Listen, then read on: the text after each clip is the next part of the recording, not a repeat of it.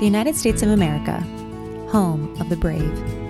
A place that is filled with different cultures, diversity, beautiful scenery, a place I call home. But one thing many people may not know about the USA is that artisans, craftsmen, and women, photographers, musicians, creatives, makers of all sorts that come with this beautiful country. Many people tend to buy products from major online retailers that they forget about the make that is happening right here in America. From the Industrial Revolution and even prior to that time period, America has continued to build its economy through makers, and there are thousands of them. America has makers that forge steel to make knives and axes, sew skirts, hats, and handbags with materials of all sorts, paint and capture visuals that are forever in your home and carried in your heart, share stories through music and writings, make special treats and refreshing beverages, and much more. Join me through the journey through the lives of makers across our country to hear how they get down with their craft. I'm Kristen Vermeulen, and this is Makers of the USA.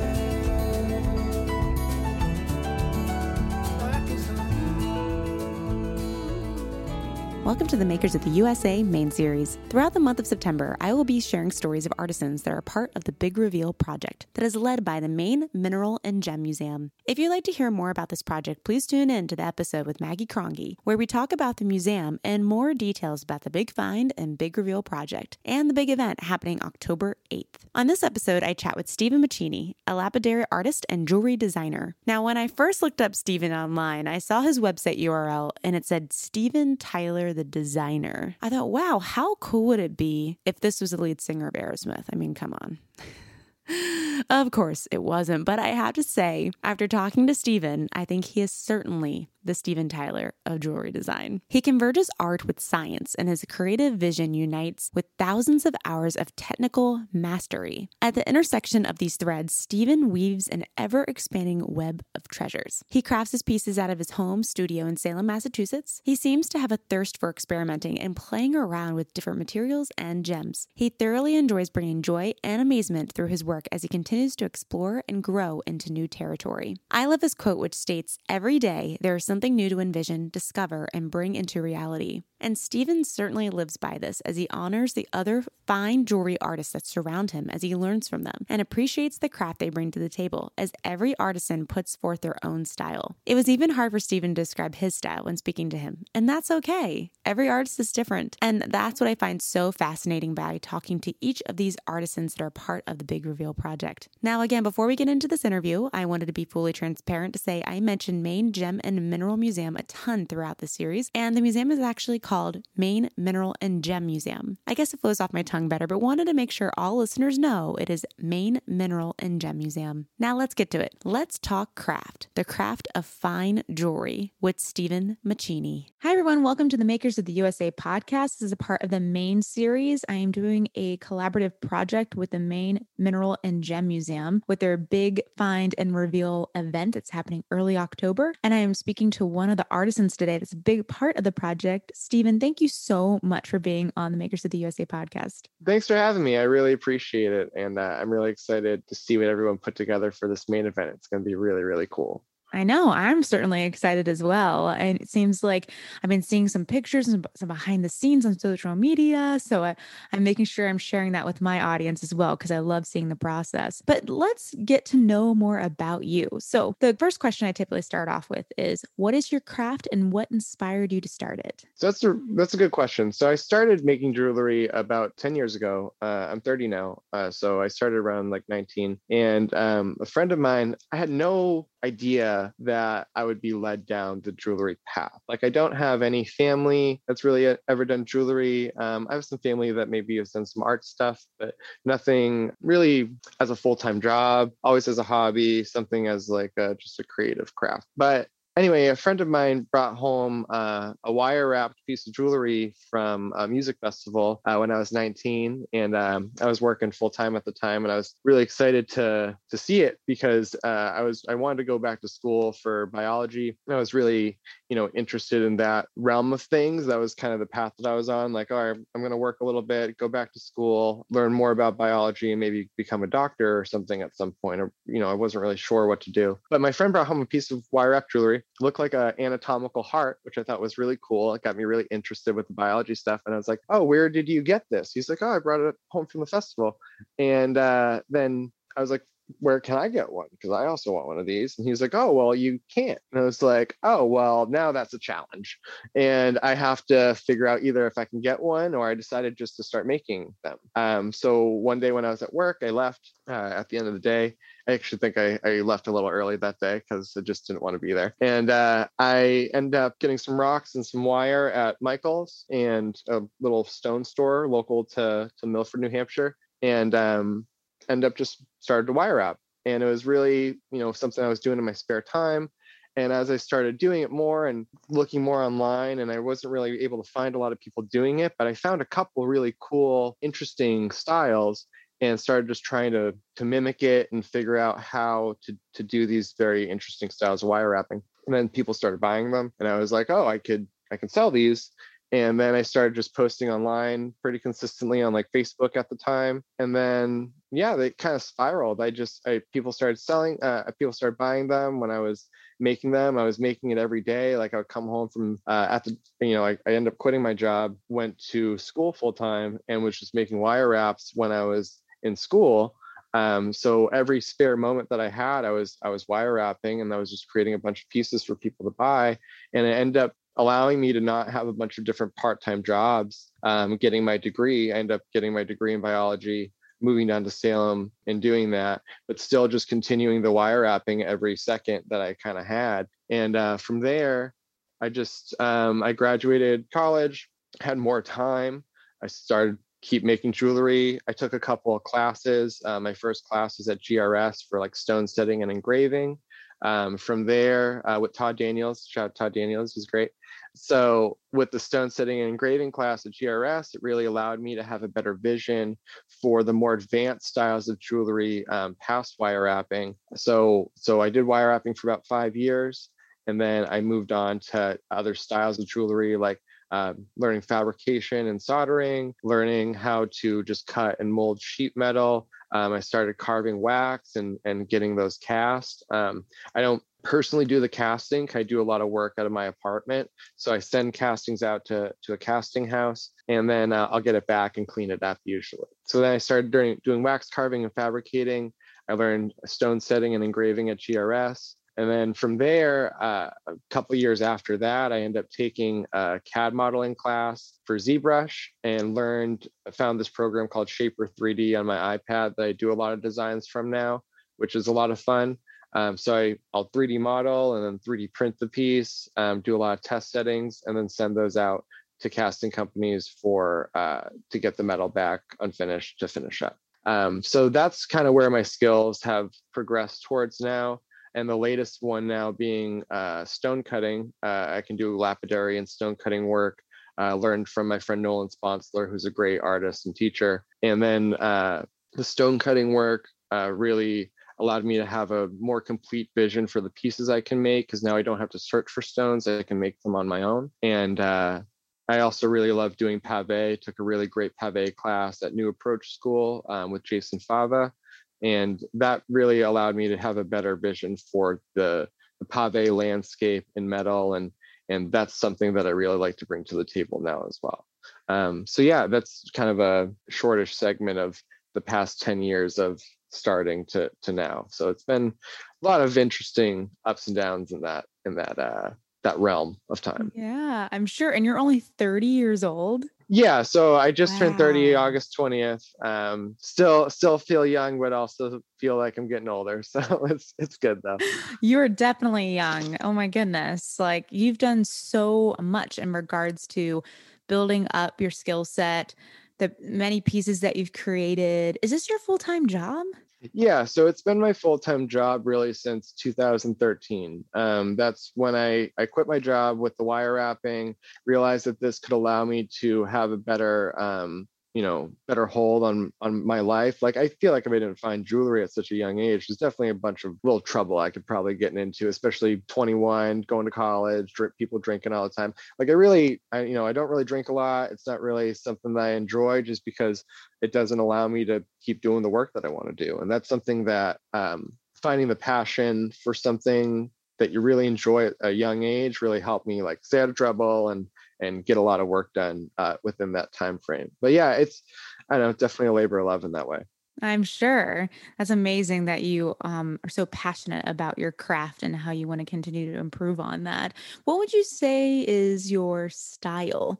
Like, what makes you different with all the other, you know, artisans and jewelry makers out there? That's that's a good question. I I really like you know something that's inspired me throughout my time of I guess making jewelry is like the visual arts community, and by that, like um, I don't quite know how to describe it. Like there's there's a lot of psychedelic art that I've definitely been inspired by. Um, the first half of me making jewelry was me traveling to different music festivals and meeting people in person with me just uh, I didn't really like to do vending booths a lot of the time because I don't really like to stay in one place when I have my jewelry. I like to meet and connect with people. So I would be walking all over these different festivals, just yelling, Hey, I have shiny rocks. Who wants to look at them? And then people would come to my case and be like, Oh, these are really cool. And I'd, I'd make uh, decent living that way during like the summers and stuff. And then uh, during Christmas and stuff, obviously the holiday season is great.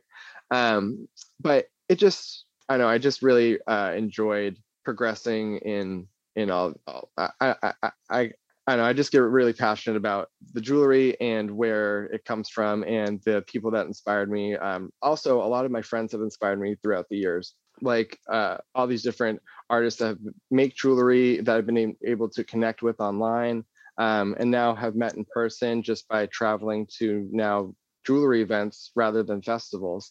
Um, and in traveling to those different jewelry events, I've been able to meet like Matt Fisher Matt Tuggle, who are now friends of mine and fantastic artists who I'm also inspired by. And there's just been a lot of different bits of inspiration. Like, I know, one thing I'm also really inspired by, I guess, too, um, is just the process of the art.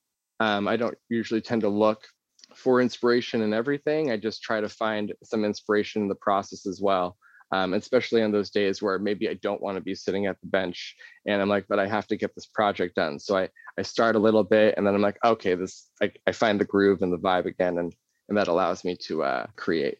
But I guess as far as like my style is, um, it would be more like a visual artist style. Um, it's kind of hard for me to describe. I'm not really sure. Yeah, it sounds like you have found your own unique style and people are just gravitating towards that. And it's also it's really interesting too is that you're inspired by connection and you know really getting to know people because i know some people can be super uh, shy about their work and getting it out there. But it's amazing that you kind of treat it as you walking you know, around, meeting people, and then introducing your craft, and it becomes like a good conversation. So I'm like picturing that in my head. I'm like, I could see you doing that. It's pretty remarkable that you've grown that way. Yeah, it's nice to be able to have the face-to-face conversation, and with people being shy too. I've definitely noticed that people have have mentioned to me in the past, like you know it's it's i don't find it brave to be at all but people find it brave to be able to post your art online all the time too because it leaves you very open to criticism. And that's just kind of what i've grown to do because me posting on facebook allowed people to see it and then they buy it. And i was like great this is a really good transaction. It makes me feel good. People are feeling good about my art. And i never really saw like a negative to it. Um, so it just i just post like whether you know there's some pieces that i think are fantastic there are some pieces that i finished i'm like this could be better and i could work on a little more and i will um, but i always post all of it whether i think it's good or there or, or bad like there's some pieces where i'm like you know this maybe i don't feel this is my best work and i'll post it online and i'll have a couple you know five people be like this is my favorite thing you've ever made you know so it's that you're always overly critical of yourself and that you know you'll be shy because of that. Maybe you don't want to show people because you don't think it's good but just show your art to everybody that you can because you never really know how people are going to react and how that will inspire somebody to create because you know that's what i was inspired by. I saw i saw something that i never saw before that somebody maybe thought wasn't that cool but i thought it was the most amazing thing. So right. just show it to everybody. Show your art. It's really yeah. important yeah, yeah, definitely. I and you were touching on process earlier, and I wanted to ask you, what have been the your favorite materials that you put into a piece? What do you typically go towards when it comes to materials and figuring out that piece you're going to make? well, honestly, more recently with that within the past couple years since I've been faceting, I love Maine tourmaline. It's really like one of my favorite minerals. Um, and because I'm a New England boy, I've lived in New England my whole life from New Hampshire, Massachusetts. Um, hopefully, actually relocating to uh, to Maine at some point, um, which would be really cool. But uh, more recently, it's been a lot of Maine tourmaline. I have uh, some really nice pieces that I'm hoping to cut within the near future as well. That I've been putting in a couple of different things. Like I cut some uh, eight pieces of Maine tourmaline recently, and I put those on something, and it definitely was one of my more favorite materials to work with. Aside from the Maine museum project, which is I'm really excited to show everybody. But aside from you know Maine tourmaline, um, I've been really liking just different gold works. I didn't get to work with gold for a long time because it's so expensive. Uh, but within me progressing my skills, uh, the past two three years it's really been all gold works and not really much silver anymore. So i really like enjoying i, I really enjoy working with gold and platinum because uh, the metals move really nicely when when you're engraving them. Um, but other materials like I, I really like diamond pave more recently because diamonds are really hard and they can take a beating which is nice. Um, but colored gemstones will always have like a soft spot in my heart because uh, i really like working with them um, I've been doing a lot of fantasy cut gemstone uh, pieces as well, just because I really like cutting them. They're fun for me. I can always do these really cool, funky patterns. So that's something that's been a more recent staple in my work. But yeah, it's just, a, you know, I always like to mix it up and, and do a little bit of, of everything. If I see something that inspires me, that sparks an idea that is different from my normal style, I'll kind of ride that out because uh, that that's why I think it's a little hard for me to answer this what style am I question because I'm I'm always trying to change it. I'm always trying to like do something a little different and figure out what that next step is and uh, see if I can find something that no one else has before in, in doing that.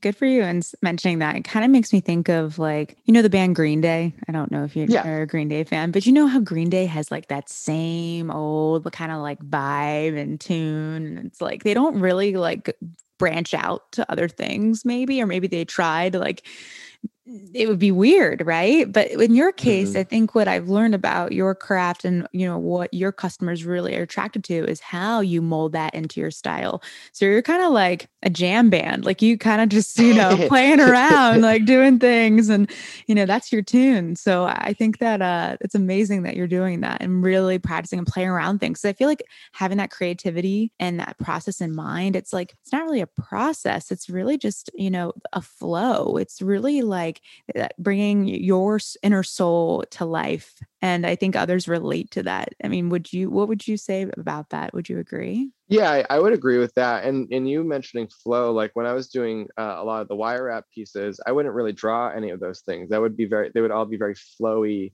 and and have a lot of movement within it and i definitely feel like i brought that style to my current jewelry which there's a lot of more classic styles of jewelry that I can feel that I feel are a little more regimented. And I'm trying to break out of that box and just try to find something that people haven't done that's maybe a little weird, maybe, you know, a little too far off from the classic but i think that's what people like about uh, my style and trying to like per- i think also people as much as people like uh, my work there are also there's some people that you know following my stuff for like past 10 years and they really like seeing that i've been trying to progress in different things um, and learning new stuff too like uh, i have one client that has has also learned new things within their path because they're like you know you've inspired me to do this too which is not my goal by any means but it's a, it's a nice like additive because i'm just trying to work on myself and figure out how to be like a better me each day so in doing that it's allowing me to do a new thing each day because I also don't really like routine. So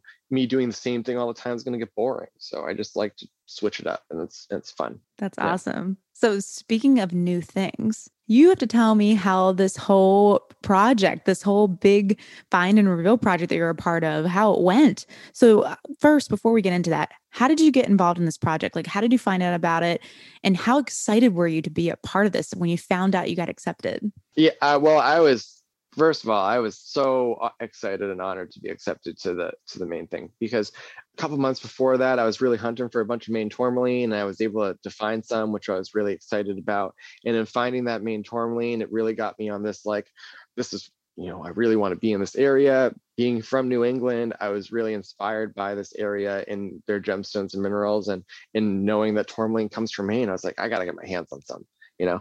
Um, so also like thanks to the advent of social media i found uh, a flyer i think derek katzenbach shared it that he was like hey uh, you know shared the flyer for maine museum opportunity for makers to apply to make a piece for the museum. And in doing that i applied really excited hoping fingers crossed that i get this thing and i did and i was very stoked for that whole week. Yeah i was That's like awesome. i was uh yeah, I was jumping around the house. I was like, this is my first because one of my goals of the next couple years was like, you know, try to work my way into maybe getting a museum piece because I went up to the Maine museum and it's beautiful and uh and a lot of those pieces Derek Zema's on there also Sean Sweeney it's awesome like I really really enjoyed Sean's work and uh and I love Derek's as well so both of those pieces or both those names you see a lot in that museum and I was like I would love to have my name in here that'd be really awesome yeah. um so hope you know goal achieved that's really great yes definitely good for you big congrats so thanks thanks were you congrats everybody that, that oh, got I know. chosen like yeah super super awesome I love learning about the process from the museum staff and how they went about having a board and choosing it. It's a big deal. It's a big deal. Yeah. Yeah. Super. I'm yeah. very excited to meet everybody at the event. You know, uh, I, I have met uh, Maggie, and that's that's really it. So I'm excited to meet everybody and see who all these faces are that that help make this happen. Yeah, yeah. Now, when they were randomly selecting the gems, were you a little nervous? Oh, definitely. Oh, yeah? definitely. I mean, you never know what we didn't know what we were getting at all because they we didn't have like a pre-site really into all the gems available and we just we just knew that we were getting a Maine piece um, so in doing that you know you see someone get selected you're like oh i like that one a lot and you're like oh i'm not so sure about that one i'm glad i didn't get that one but that there's the one that i got i was very excited by because bicolor tourmalines was like one of my first stones that I really started getting into. What I really like the color. Um, I had a bunch of Cruzeiro tourmalines, like Brazilian bicolor Cruzeiros when I was wire wrapping a lot. Um, so getting like a nice bicolor for Maine, which I really hadn't seen before like that, um, I was really, really excited. And also on top of that, when I started, the flyer started coming out, uh, the stone that I uh, was given was also like the center of a lot of the flyers too. So I was like, oh, I got to make this really, really good because because everyone's been seeing this stone for the past year at this point. Right. So yeah, so I was really excited when when I got picked for the the bicolor bicolor. You know, fate fate played in my favor at that. Exactly. That, that That's good to hear. So walk us through the process of how you crafted your piece. Tell us about the challenges. Tell us about the positives. Tell us about the whole thing. Well, the first thing really that I had to do, um, obviously after getting the stone, was figure out a design, right? And I at the start of a piece, like looking at a blank white page pa- piece of paper, can either be really exhilarating or really scary or both, especially for like a piece that you want to make to be the best thing that you could make. So I probably went through five to ten different designs with the Maine tourmaline. Um, I just was kind of I designed one thing and then I took a piece of that out without giving too much detail away. I don't want to give too much detail away on the pieces, but um, you know, I, I, had I designed one one idea and then I took that out and I designed another idea and then maybe incorporated a couple of different pieces in and meshed several ideas together to get what the final product was. Um, I really wanted I was really inspired by like Maine the Maine state like what is Maine known for you know is it you know it's known for tourmaline it's known for it's some lighthouses it's known for blueberries it's known for the moose you know what i mean? It's like there's a lot of staples of maine when i think about it i, I can think of and obviously like traveling up to maine as a kid like i have a lot of this nostalgia flooding back to me as i'm trying to create these pieces so i was trying to make create something both personal but also like exuberant uh, that is a mu- museum display. Uh, so took me a little while to design it uh, once I had the design set in stone, um, I do uh, some CAD modeling for the piece. Um, I, I did a little base at a wax just to see if this is kind of what I wanted to do, um, but I end up doing a CAD model of the piece. Uh, I designed it both in uh, Shapr3D and ZBrush. Uh, so I, I did the middle part in Shapr3D, which uh, took me, you know, a day or two, depending on the piece. Um, and then I, I modeled uh, a second component of the piece uh, in ZBrush. I have a question. Should I be talking about uh, the exact components? Because this is this will be re- being released before pieces come out, right? So I don't want to give too much away. Um, so I have, is that correct? I mean, it's up to you. I think a lot of people have gone through like the in-depth process, so it's totally up to you. Um, okay, even cool. though they haven't launched the visuals yet, you know, pictures and such. Um, yeah. but to actually talk about it through audio, totally up to you if you want to share the details okay, behind cool. it. Yeah. Yeah. So I uh so so I designed the piece in Shapr and ZBrush, um, one component in Shapr and then the other in ZBrush. I did a lot of different test fittings for the piece um, to make sure the stone fit. Also, prior to that, I cut two tourmalines for the piece as well. Um, I had two Dunton Mine tourmalines from the 70s that were smaller, around one gram each. And then I uh, flat faceted and then fantasy cut the tourmalines. Um, one's like a really nice cranberry color and one's a nice minty color, kind of to go with that bicolor feel of, uh, of the piece.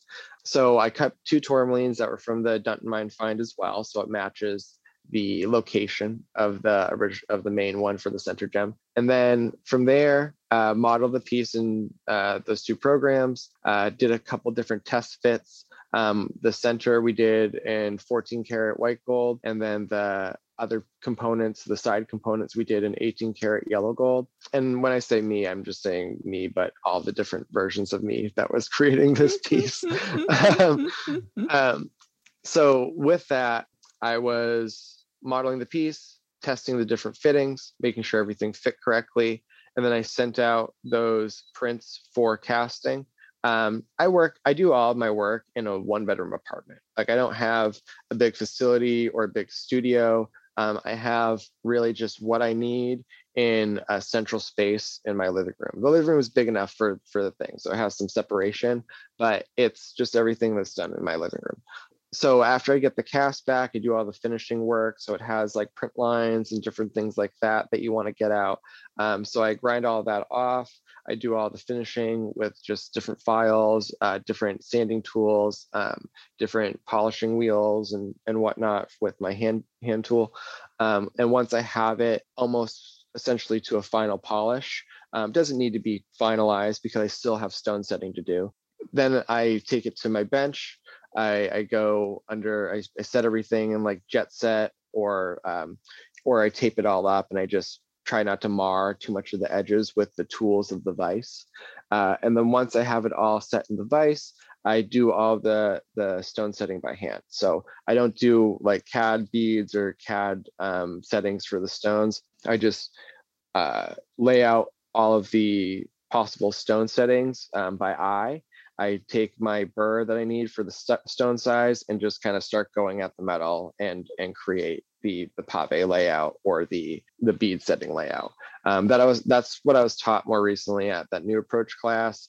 Um, before I would really be very regimented in laying out my design and and make sure everything's exactly two millimeters apart or make sure everything is very regimented, which I still do. But uh, more recently uh, in uh, that pave class, uh, he definitely we call it rock and roll pave where our teacher jason he just kind of went in with a ball burr. It was like you know the more you do this by eye the more everything's going to be even. I was like all right cool. So i've been doing that a lot more this past year and just a lot of my pieces and it's that rock and roll pave just you, you know you have an idea of exactly the stones that you want to lay out and then you just take the ball burr and you just start going at it. And it looks it, it came out really really nice. Everything is uh i don't know it's my favorite piece i think that i've ever made.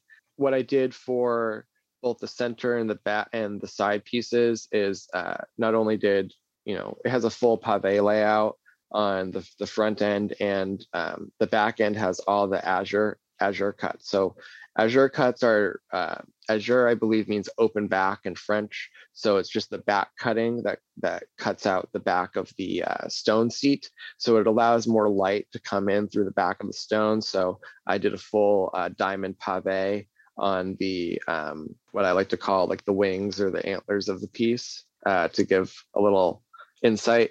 And then i have uh, with that diamond pave all the back has the azure cut so it lets a lot of really nice light cutting in. Um, all the azure cuts and all the bead cutting is brilliant uh, or bright cut rather, which means that it's all the cutting is done with a very polished graving tool to allow a bright rim or bright edge for all of the cutting that you're doing. Because um, if you cut uh, your metal with a polished tool, then it will create a polished cut. Um, so yeah, that those those were I guess the different components. Um, so I started with really the design and going through a lot of different ideas. Um, I cut two gemstones for the piece after I designed the idea because that fit within the design. And then I modeled the piece, got them cast, did some finishing work on the pieces, set all the stones, um, did some bezel setting around the two stones, some really nice heavy double prongs around the center, did a full pave layout of diamonds, uh, both in the white gold and in the the 18 karat yellow, um, and also did a bunch of azure cuts in the back.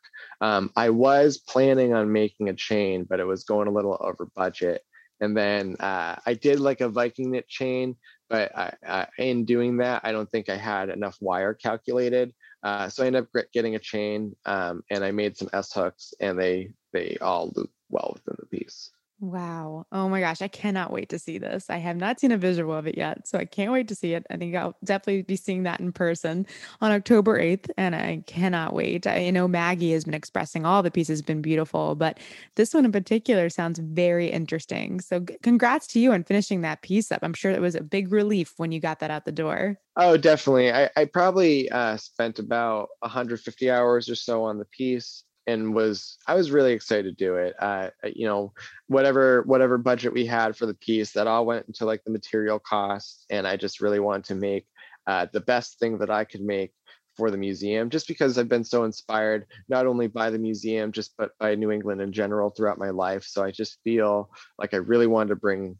uh, the best thing I could to the table. So yeah. hope I did that. Hope I did yes, that. I'm sure you did. And you know, this is kind of great in leading with the closing question. I know you've referenced location as being a big inspiration. You mentioned New England, you've mentioned, you know, Massachusetts where you live and Maine. And, you know, I just wanted to ask, you know, why why Massachusetts? Like why New England? Why continue to build your business in that location? And has that, you know, location helped with your you know your craft is it the network? Is it you know i don't know just uh, walk me through that.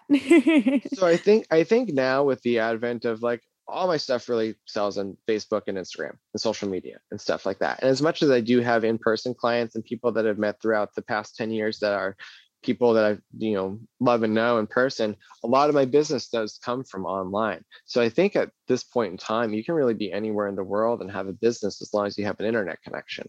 You know, and it doesn't really matter where you are as long as what you're creating speaks to people that is your audience. Um, but as far as you know, New England, uh, I, it's just something I really enjoy. I've been here my whole life. I, I really, you know, I've traveled outside of my hometown. I live used to live in a like middle of New Hampshire, moved to Salem, Mass for school. Um, I'll probably be moving up to Maine or something at some point just because I really enjoy that area.